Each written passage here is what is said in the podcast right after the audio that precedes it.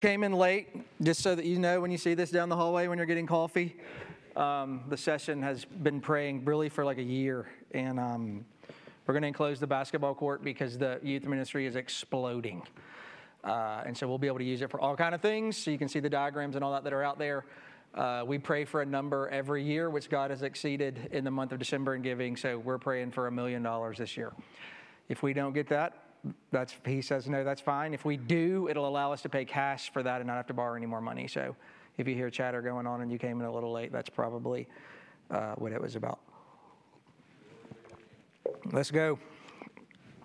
Super super um, familiar text this morning. We look at the temptation of jesus. Um, Alistair Begg, one of my heroes that I, that I quote a lot, told his people when he preached this text uh, it is beyond him as a preacher. Look at me. If it's beyond Alistair Begg, it is light years uh, beyond the one that God has called to stand behind this pulpit and preach to you. There's so much going on. I mean, it, it's a lot. Uh, there are obvious glimpses to the fall in the Garden of Eden in Genesis 3 that we'll see. There are obvious ties to the nation of Israel uh, and their wanderings and their testing in the wilderness. And so here's the way that we're going to approach the text with, with all the redemptive historical notes going on. Um, this is how temptation works in Genesis 3 and in Luke chapter 4. Think about it with me like this it's, it's kind of like the season that we just finished, um, election season. I don't know about you, but I love when election season is over. Uh, because of the months that we have to spend prior to being forced to watch campaign ad commercials. Um, I've noticed this, this trend that goes on. And tell me if, if you've noticed this. The incumbent will come out and say, whether it's the governor or the senator or whatever it be, and by the, this is all hypothetical. Don't think I'm talking about somebody I'm not. If it ends up uh, similar and related, it's just because this is the way it works. The incumbent will come out first and say, You know me. Look at what I've done for the last four years. You can trust me. Look at all the progress we've made. We're in a far better place. Let's keep going. I approve this message. I don't know why everybody keeps saying that. And then their opponent will come out and begin to air their commercials and say the exact opposite of what the incumbent just said. We don't even know him. We can't trust him. In the last four years, they've done nothing. We are in worse shape now than we were then. We have to change everything or we're all doomed. The incumbent comes back with a new ad. You do know me. I'm from here. We all grew up together. So and so is not one of us. And their campaign took hundreds of millions of dollars from aliens. And then the challenger will say, never addressing any of that. It's just mudslinging now. Do you know how much of a raise the incumbent gave himself and his staff last year? Did you get that kind of raise? That raise was given with your money. If you elect me, I will ensure that your money stays where it belongs in your pocket. The incumbent now comes back, never talking about the self imposed raise, and will say, My opponent, who is not from here, is anti America. And they are against fracking and offshore drilling and harnessing our own renewable resources while we purchase them from our enemies, fattening their wallets while laying off thousands of Americans. I will keep this from happening. The challenger never responds to that. Now the conversation turns to the environment. The incumbent is anti climate and anti science and anti everything else that you want me to say that I need to say in order to get your vote. Just vote for me. Then the incumbent says, No, no, no, no, vote for me. You can trust me. You can't trust him. And the challenger comes back and says, No, no, no, vote for me. You can trust me. You can't trust him. And that goes on and on and on. And, and if you've ever tried to be fair, which is impossible, you sit there so confused thinking, Who do we believe? I was watching an ad a month ago when I wrote this sermon, and it hit me. That is exactly the way temptation works, right? Who do we believe? You're going to believe one of two voices. You're going to believe what he says in his word, or you're going to believe the lies of the enemy. Now, before we get into this text, and I think you have to think about it this way. We, we think of, of, of Satan, you know, this, this caricature and, and horns and all this stuff. I think the best depiction of Satan ever, and I can't recommend the movie because it's rated R and that would be a terrible thing to do from the pulpit. Don't watch it this afternoon. The best um, characterization of Satan ever was in the movie The Devil's Advocate with Al Pacino. When we come to this text, that's what you need to think of. You need to think of slick, savvy, charming, $10,000 Armani suit.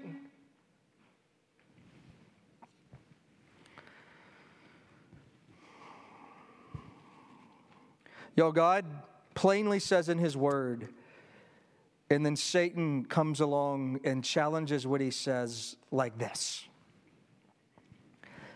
Is that really what He said?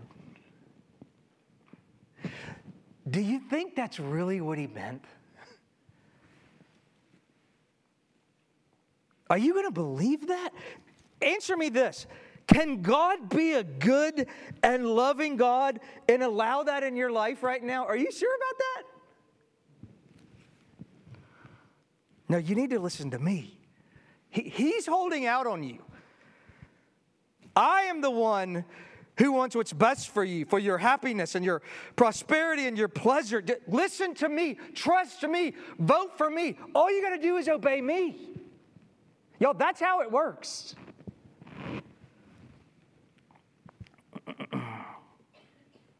All temptation revolves around which voice will we listen to? The voice of God or the voice of the devil? Now, for grace to aid us, because y'all, we face temptation every minute of every day. So it could not be more applicable in any of our lives than it is this morning, right? Let's take our Bibles, stand together out of reverence for God in this portion of His Word. Let's get Him up, as Jeff would say already. The fact that y'all listen. Luke chapter 4 will be in verses 1 to 13. And Jesus, full of the Holy Spirit, returned from the Jordan and was led by the Spirit into the wilderness for 40 days, being tempted by the devil. And he ate nothing during those days. And when they were ended, he was hungry.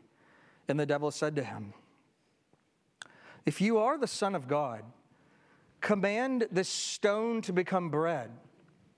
And Jesus answered him, It is written, Man shall not live by bread alone and the devil took him and showed him all the kingdoms of the world in a moment of time and said to him, To you I will give all this authority and their glory, for it has been delivered to me, and I give it to whom I will.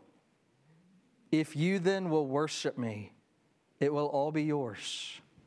And Jesus answered him, It is written, You shall worship the Lord your God, and him only shall you serve. And he took him to Jerusalem and he set him on the pinnacle of the temple and said to him, If you are the Son of God, throw yourself down from here. For it is written, He will command His angels concerning you to guard you, and on their hands they will bear you up, lest you strike your foot against a stone. And Jesus answered him, It is said, You shall not put the Lord your God to the test. And when the devil had ended every temptation, he departed from him until an opportune time. The grass withers and the flower fades, but the word of our God stands forever. Let's pray together. Father, we we, we really need the graces and the, and the truth and, and the Spirit's aid from this text. Um, because as has already been prayed this morning, we know our, we are weak and we are broken, and we so easily will listen to the wrong voice. And so, uh, would you impress it uh, upon our hearts and in our lives, we ask in Jesus' name and for his glory. Amen. You may be seated. before we look at the three temptations, I, I want to show you the significance of the setting because it's important. Um, th- there's something big in the setting of the text that really draws out the, the redemptive historical importance of the text. And so, before we even get to verses 1 and 2, we got to go back to the last verse of the genealogy of chapter 3. The son of Enos, the son of Seth, the son of Adam, the son of God. So, really, what we're about to see in the temptation of Jesus is Jesus is going to fulfill everything that Adam failed in Eden. The second Adam will restore everything that the first Adam lost. That's big. That, that's the entire reason for the incarnation. So he's picking up where Adam left off in his garden failure. But Jesus, as you probably know, isn't only the, the new Adam, the second Adam. Jesus is the true Israel. Jesus is the new Israel. Jesus is the spiritual Israel, he and his followers. So, everywhere that Israel fails in the Old Testament in the wilderness, Jesus will succeed. Those are the, the, the, twofold things that we see going on as Jesus fulfills everything where they failed. And so, uh, it's, it's not to be lost on us that as Israel crosses the Red Sea and then ends up in the wilderness to be tempted for 40 years, Jesus comes from his baptism and is led straight into the wilderness to be tempted for 40 days. Don't miss that. That's what it's telling us. He is about to fulfill everywhere that they failed because he is the true Israel. Now, with all of that, look with me at verse 1. And Jesus, full of the Holy Spirit, returned from the Jordan and was led by the Spirit into the wilderness. So, this is God's doing. Um, this area is known as the desolation. There's nothing there, it is a complete wasteland. He's led there by the Spirit for 40 days, being tempted by the devil. Uh, we can, we can say something here. Um, the devil is real. The devil is, is personal. The devil is a fallen angel. Um, the goal and purpose of the devil is to destroy you. You need to know that. Uh, preachers spend about 15 minutes right here on whether or not a believer can be possessed. They can't. Um, Satan and the spirit can't inhabit the same place, so there's no need to spend 15 minutes there, but you need to know he exists and his goal is to ruin and destroy you. For the entirety of 40 days, he ate nothing during those days, and when they were ended, he was hungry. This is the way I read the text, and most commentators agree.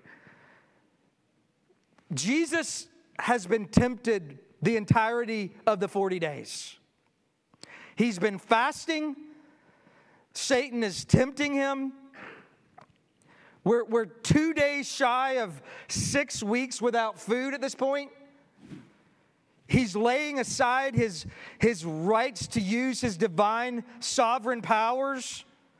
We, we see the fullness of his humanity on display. He's, he's starving. He would be weak in the flesh. He's famished. He's closer to death, one commentator said. He is closer to death here than he will be anywhere else in his life until we get to Calvary. Like you just, you have to feel the intensity of just the physical suffering. And he's being tempted the entire time by Satan. How did we get to the wilderness again, right? Jesus is in the wilderness without food, alone, in a place of desolation. Being tempted by the same devil that tempted Adam in the complete opposite of circumstances in a garden, full stomach, boundless provisions, and is not alone, but is with his wife. How did we end up from Eden to the wilderness? because of Adam's failure. Because of the expulsion from Eden into the wilderness. So Jesus has to pick up in the wilderness in order to be obedient so that you and I could regain the position that we lost in terms of our relationship with the Father. That's why we're in the wilderness. It's not an accident. Jesus is in the wilderness, beginning his mission to restore everything that Adam lost for us. Now, let me, let me drop an application here and then we'll get to the temptations themselves. Y'all, whether it's in the wilderness or in the garden, the enemy's coming. When it comes to sanctification, there are no days off. There are no vacation days. There are no sick days. When it comes to our battle with sin, I'll tell you how messed up I am. There, there, there are times when I can look at a calendar and be like, if I hit a foul ball here, I have enough times to get things back on track by here. Like if I was going to take a day trip to the foreign country, Tuesday would be a good time to do it. Y'all, there are no days off. the great Charles Spurgeon said this He will come against us when we are sad, He will come against us when we're alone. He will come against us when we are lonely or sick or ill or poor or suffering great loss or when we are spiritually striving. When you have a heavy load to carry, He will tempt you. And when that load is taken off, then He will tempt you worse than ever. Y'all, in the garden of our lives or in the wilderness, He prowls around like a roaring lion, seeking for those to destroy. And we are fools if we don't recognize that. In the garden, in the wilderness, Y'all, we can rest when we get to glory and not a second beforehand. This life is not rest time. It is a calling from the onset for those who are in Christ to have a constant, vigilant watchfulness over your lives. All right, so here we go. First temptation. The significance of the first temptation towards God's goodness. This is really a temptation for Jesus to deviate from God's will. He's been tempted, I believe, for 40 days. And so it'd be like in a boxing match where in the 12th round, there's 30 seconds left, and these are the last three shots. These are the big ones. The devil said to him in verse 3 again, Armani suit, well fed, lacking nothing. If you are the Son of God, command the stone to become bread. Now, if we look back uh, in our study of the Gospel of Luke already, We've already read in 338 uh, and in chapter or verse 22 of the same chapter, the Holy Spirit descended on him in bodily form like a dove, and a voice came from heaven saying, You are my beloved Son. With you I am well pleased. Do not miss this. This is one of the ways that Satan works. Who has already declared Jesus to be God's Son? The Father has.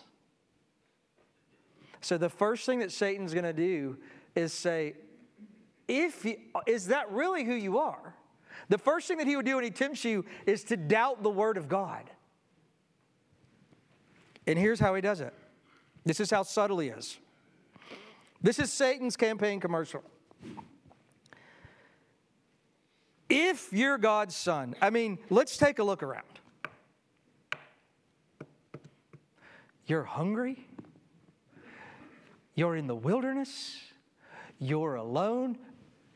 Permit me to say, you don't look like God's son. I mean, surely God wouldn't put his son in a position like this. If he did, could we really believe that he's good? I mean, Jesus, does this look good to you?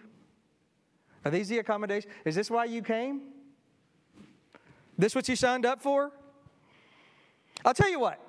If you are the Son of God, command this stone to become bread.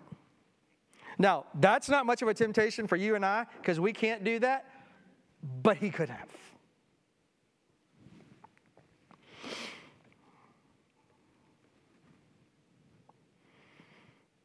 Just convince me. Y'all, one deviation from God's will, and our entire salvation is ruined. It had to be complete, perfect obedience. Jesus replies, It is written, Man shall not live by bread alone.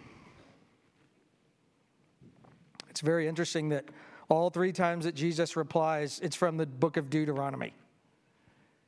He's repeating the law. He's repeating where Israel failed in the wilderness, if you want to look it up later.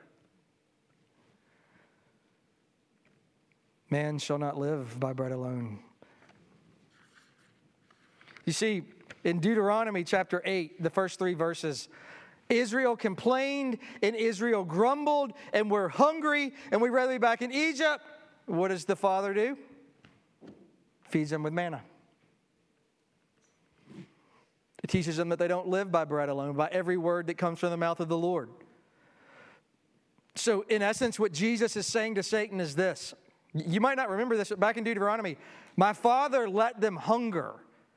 He is letting me hunger and his word will sustain me until he degrees otherwise. Here's where there's grace for us before we move on. And we are so, nobody would admit this, but we do this. We are so apt to gauge God's goodness to us in our lives based on our circumstances, right? Don't raise your hands, we all do it. When everything's great, God is great. When the train leaves the track, we're like, hold on a minute. we thought you were good.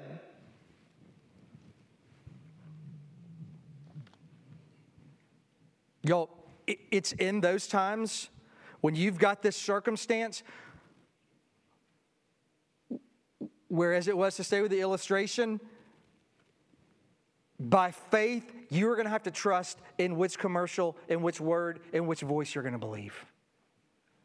Are you going to believe this one that says he's always good? Or are you going to listen to the whispers of the enemy that are going to say, come on, he can't be good?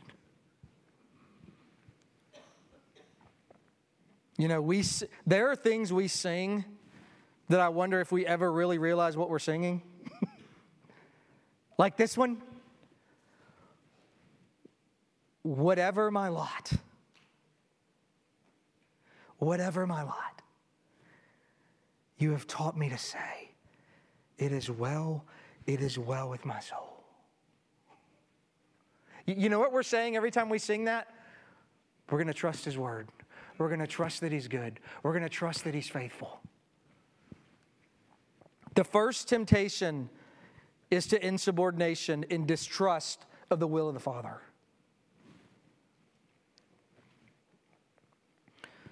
Bryan Chapell said here Gospel faith trusts God to provide rather than making decisions based on the urgency of the situation. That stings, doesn't it?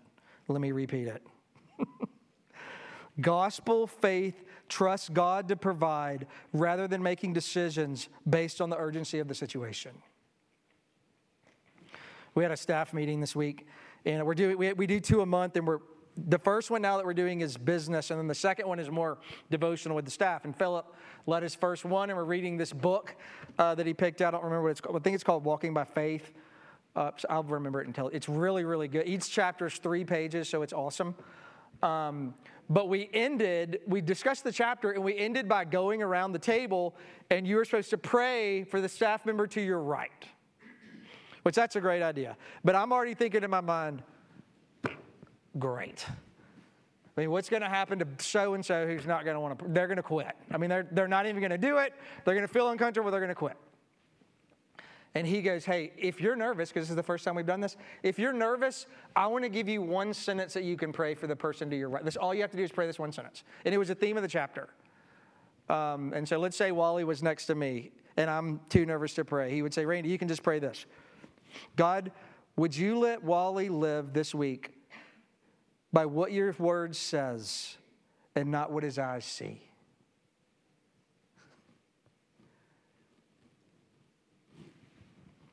How applicable is that in our everyday life when it comes to our lots, right? Where are we distrusting His word and goodness?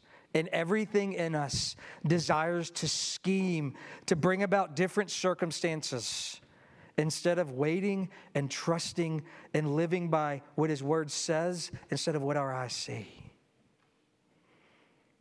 The temptation is to provide for ourselves outside of the Father's will.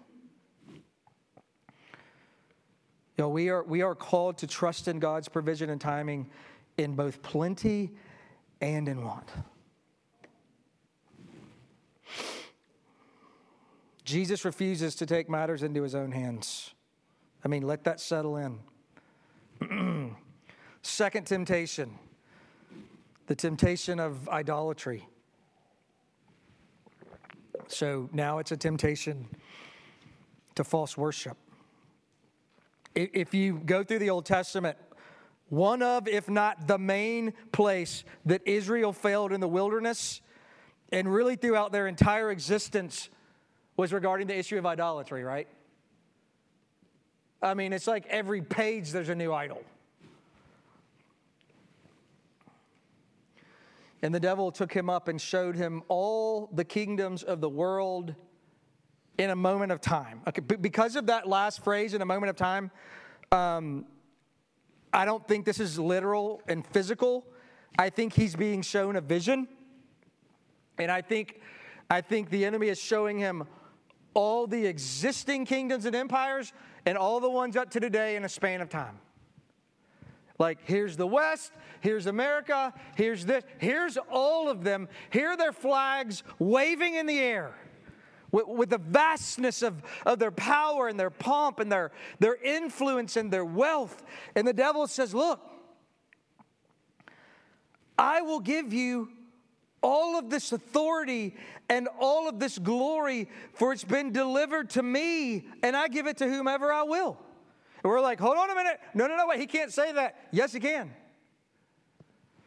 Don't have time to go there, but in John 12, 31, and 2 Corinthians 4, 4, and Revelations 13, 2, it is.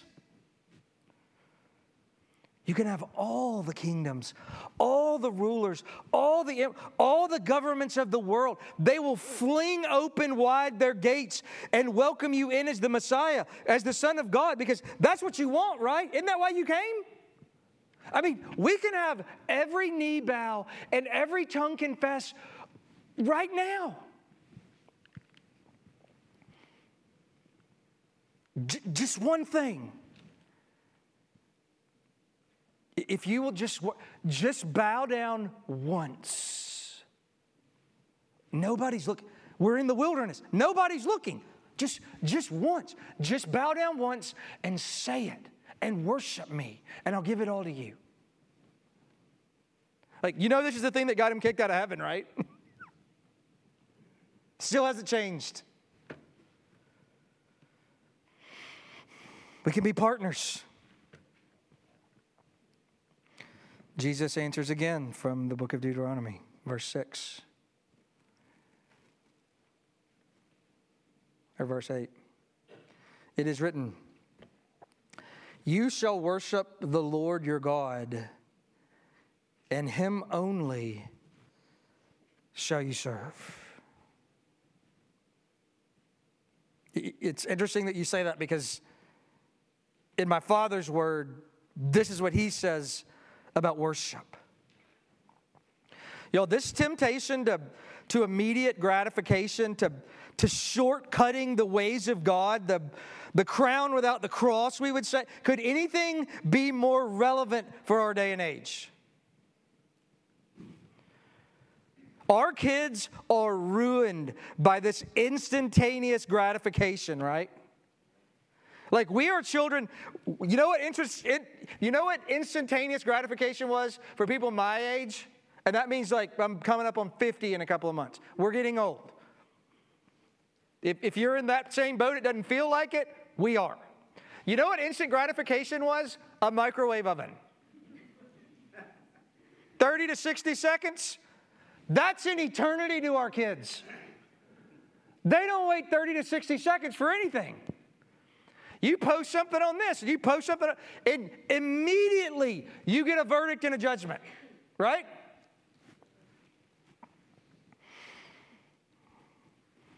I was talking to a friend that I've met up the street working out, and we were talking about he's a business owner.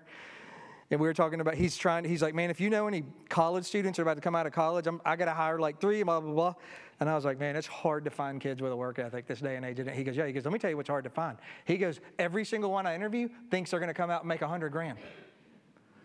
And I started laughing. He goes, I'm not kidding.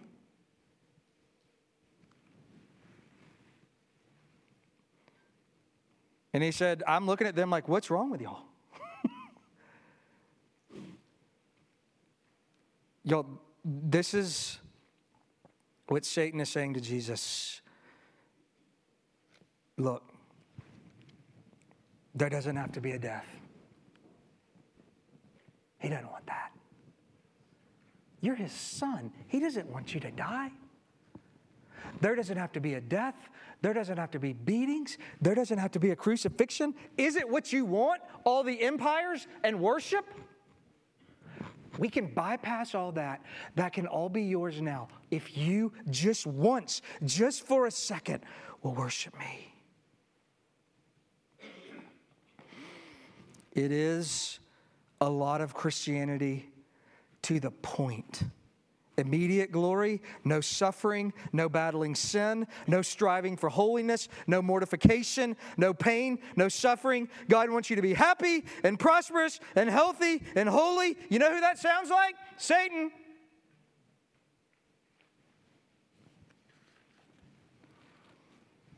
Y'all, all of that is lies from the devil. You know, it's weird that you want me to, to have all that Satan because it's interesting that, that, that we're called in here to take up our cross and follow him.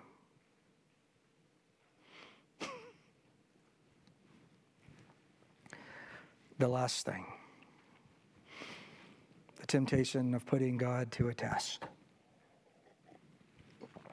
and I would weave, and this is this is the, this is the last shot. And this is where Satan Satan knows God's word better than you do. And he'll take it and he'll quote it word for word. He took him to Jerusalem and set him on the pinnacle of the temple and said to him, If you are the Son of God, throw yourself down from here. Now, before we go on, this is important because the Jews had an expectation at the time that the Messiah would appear to the people on top of the temple.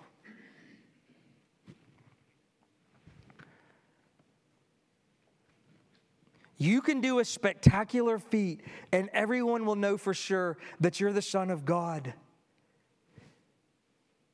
if you just throw yourself off the top of the temple. You can stand up there, you can show them that you're the Messiah, because that's think is going to happen. And then if you throw yourself off, you know, Jesus, it, uh, uh, this has been a great conversation. Uh, it, it seems like you've been in Deuteronomy a lot. In my devotional time, Satan would say, I've been in the Psalms. And you know what your daddy says in the Psalms? For it is written, He will command His angels concerning you and guard you. And on their hands they will bear you up, lest you strike your foot against a stone. Don't you believe Him? He said it. Don't you believe him? Just jump. He's not going to let anything happen to you. You're a son, right?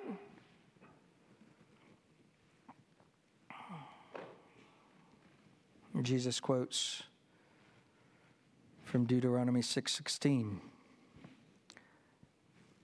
Satan context is kind of important. it is said, You shall not put the Lord your God to the test. One of the favorite attacks of the enemy, twisting and, and, and, and out of context, misinterpreting the word of God. It does say that. Don't you trust him? He says you can, you can, you can put yourself in his hands. Nothing's going to happen to you. You know, Jesus doesn't say this here, but he knows it to be true. you know, Satan, those verses are going to be fulfilled.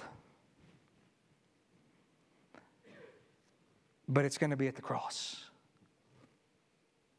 Those verses are going to be fulfilled. I will put my life in his hands when I cry out. Into your hands I commit my spirit, but it won't be a foolish test. Because when I breathe my last breath on Good Friday, He will raise me from the dead on Easter Sunday. It's just not time yet.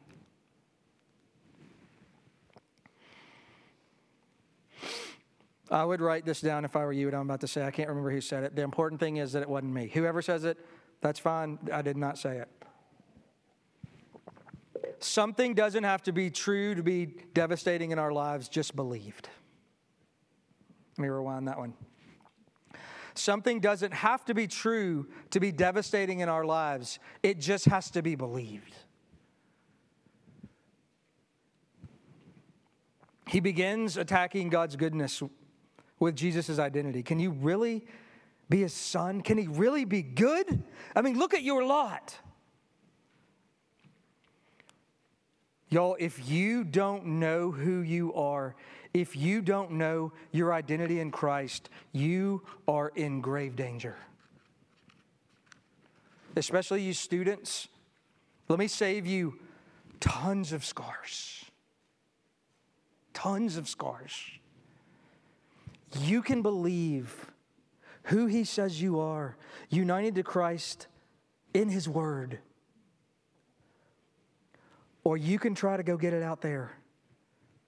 An identity that you're searching for that it cannot give you that will ruin you.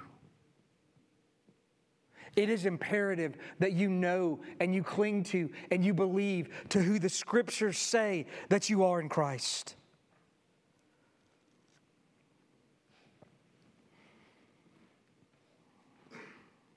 When it comes to idolatry and materialism and power and pleasure and authority, the question is will we bow the knees of our heart and mind and will to the world, or will we be content with God's providential care over our lives?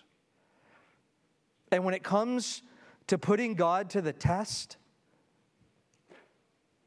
can we rest in what God's word says, or do we foolishly test Him?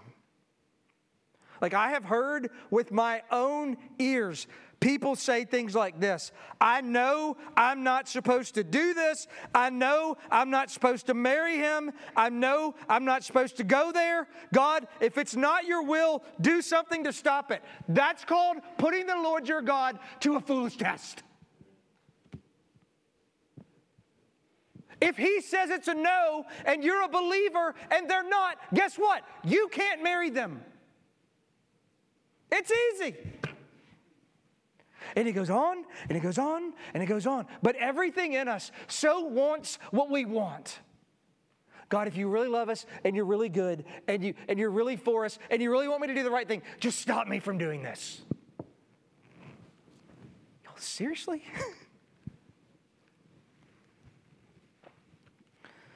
we'll close with verse 31. And when the devil had ended every temptation, he departed from him until an opportune time. When is the opportune time? I think it's Gethsemane. That is the last assault. Is now we're back in the garden where the first Adam failed. If your daddy is really that good, do you really think he wants you to drink this cup? Surely not. Have you looked in there? Have you seen all the things that they've done? He can't want you to do that.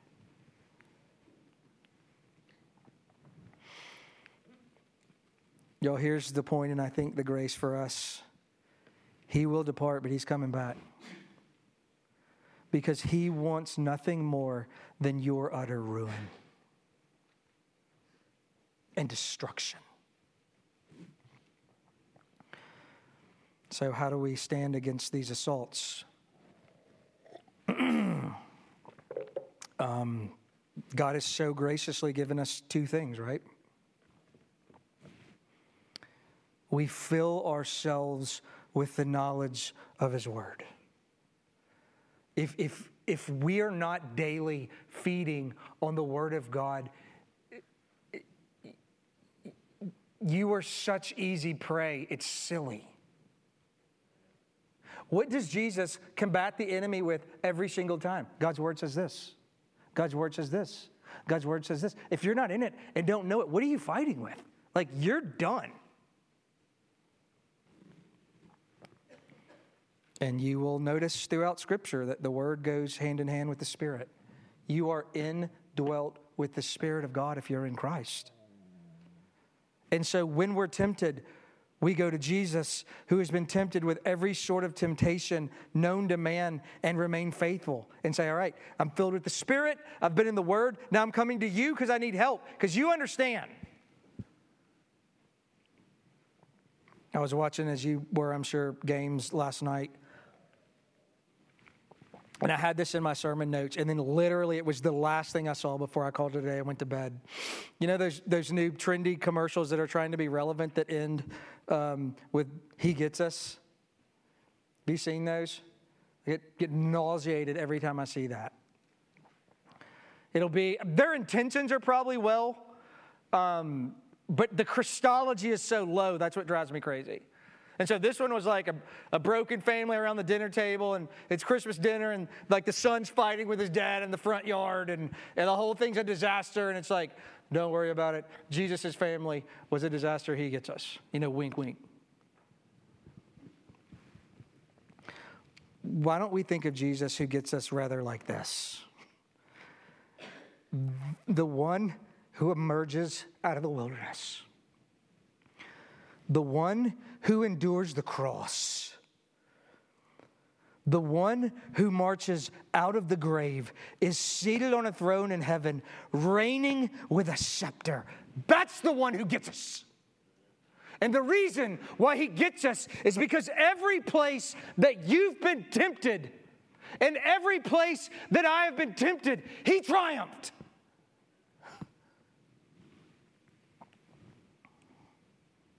He gets us because he faced it and he won and he remained faithful where you and I were faithless.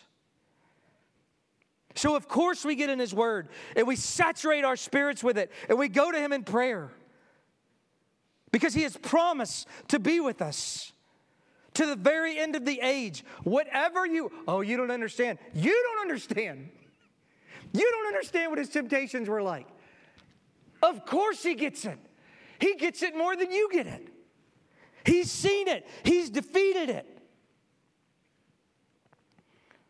Go to him and be honest.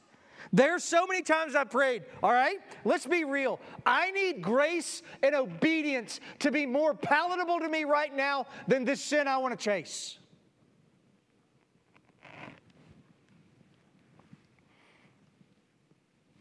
He usually answers that one, or I make a bad decision. And when you fail, You go right back to him and you start fighting again.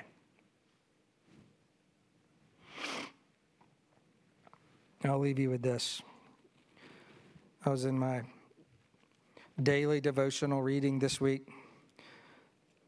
I'm still doing the one year Bible. I'm way off track because I started like in the middle of the year, so it makes me feel better that I'm not exactly on the date. I, I would suggest that if you're going to do it anyway, like start in March. Um, I was. This is your homework assignment. This is what I want in my life, and, and this is this is gold. This was from Psalm 21 6. I read this on Thursday, and I've still been feeding my soul with it. You make him glad with the joy of your presence.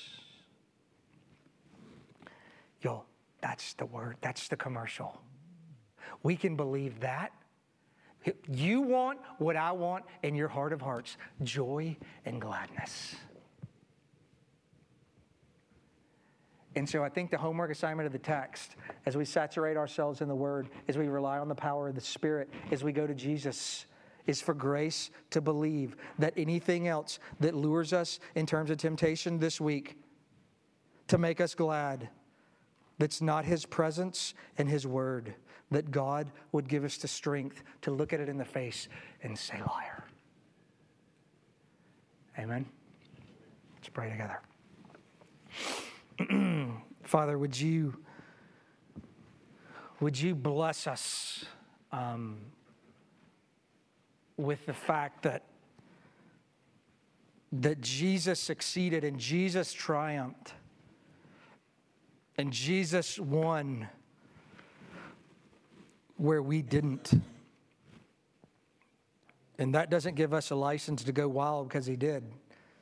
That gives us grace and strength and hope to rely on him because now we are we are armed with the power of the spirit and with the one who has endured all things and with your word this is the time of year when satan comes after us and so as we read in a book this week would you give madison heights this week grace to believe in what your word says and not what our eyes see we pray in Jesus' name. Amen.